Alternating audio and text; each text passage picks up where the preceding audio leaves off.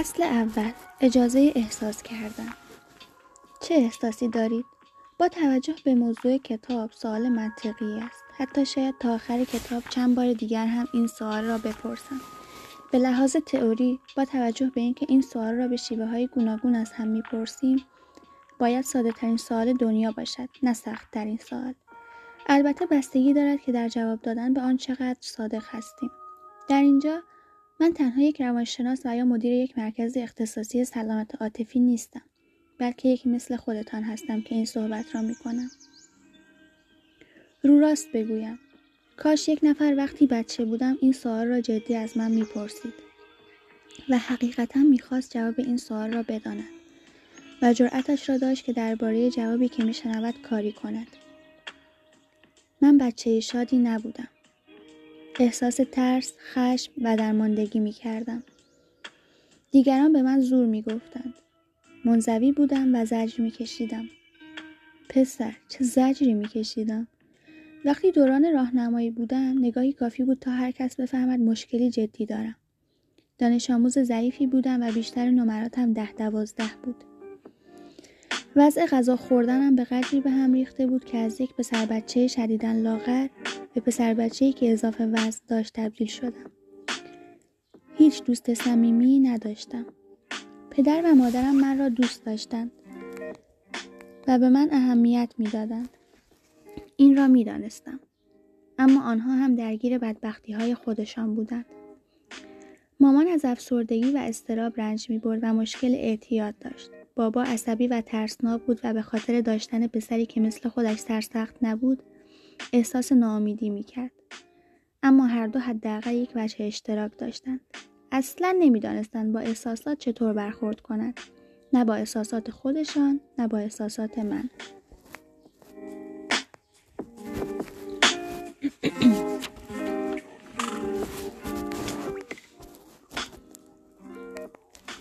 ساعتها در اتاقم تنها بودم. تنها بودم و گریه می کردم. یا قصه می خوردم. چون قلدرهای مدرسه آزارم می دادن. اما بی هیچ واکنشی تحملشان می کردم. خشم تنها واکنش اصلیم به زندگی بود. برای مادرم حاضر جوابی می کردم. داد می زدم و جیغ می کشیدم.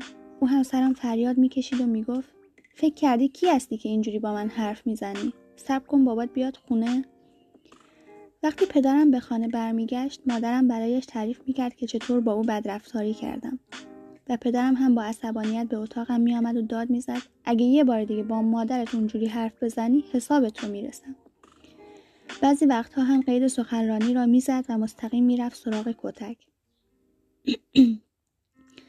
بعد مادرم میپرید بینمان و بحثشان می‌شد سر اینکه چرا پدرم اینطوری داشت با مسئله برخورد می‌کرد آخرش پدرم تسلیم می‌شد. مادرم به اتاقم برمیگشت و می‌گفت مارک این دفعه رو نجاتت دادم.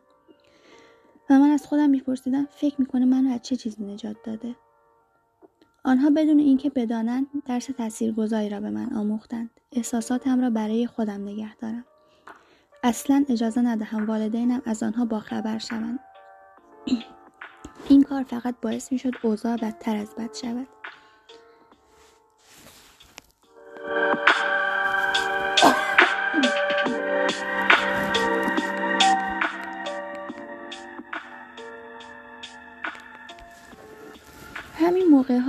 متوجه راز وحشتناکی شدم.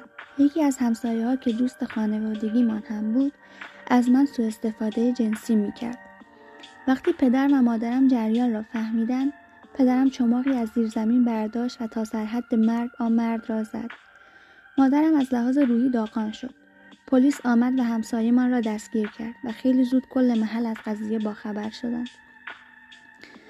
مشخص شد که غیر از من از دهها بچه دیگر هم سوء استفاده و به آنها تجاوز کرده بود. احتمالا فکر می‌کنید همه از اینکه پا پیش گذاشتم و از این ماجرای وحشتناک پرده برداشتم خوشحال شدن. اما سخت در اشتباهید. یک بار آدم منفولی شدم. پدر و مادرها به بچه هایشان هشدار می‌دادند که از من دوری کنند. زورگویی ها و قلدری کردن ها هم بدتر شد. پدر و مادرم تازه فهمیده بودند که عصبی بودنهایم از کجا نشد می‌گیرد. همینطور نمرات بد، پرخوری، انزوای اجتماعی، درماندگی و خشمم پدر و مادرم همان کاری را کردند که خیلی های دیگر تحت تاثیر چنین شرایطی می کنند. هول کردند. البته این حرف کاملا صحیح نیست. آنقدری حواسشان بود که من را پیش یک درمانگر بفرستند. مشکلات و دقدقه ها و درگیریشان برای گذران زندگی به حدی بود که نمی توانستم با دقدقه های عاطفی و احساسی یکدیگر هم سر و کله بزنند.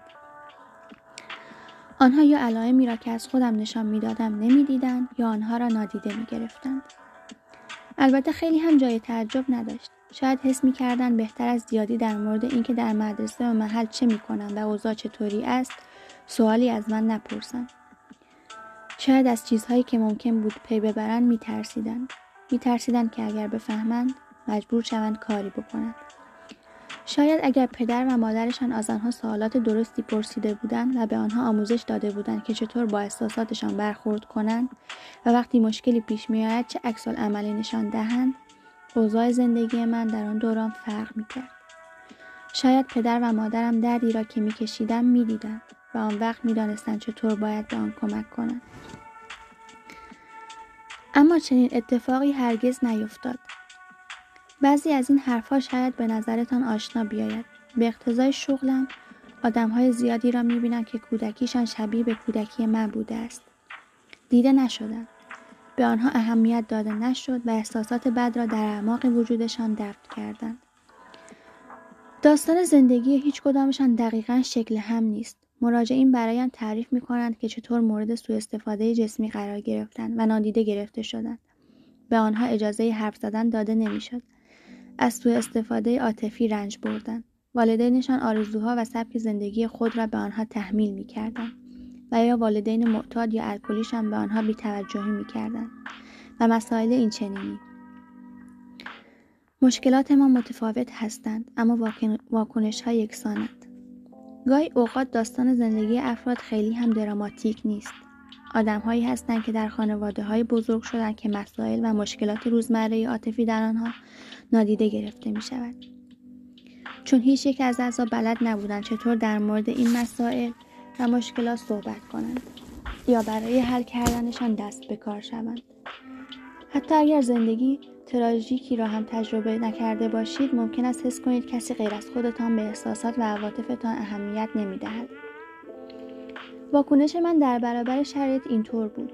به احساساتم بی تفاوت و بیحس شدم. در حالت قرنطینه احساسی قرار داشتم. در وضعیت تلاش برای بقا. ولی بعد معجزه ای رخ داد.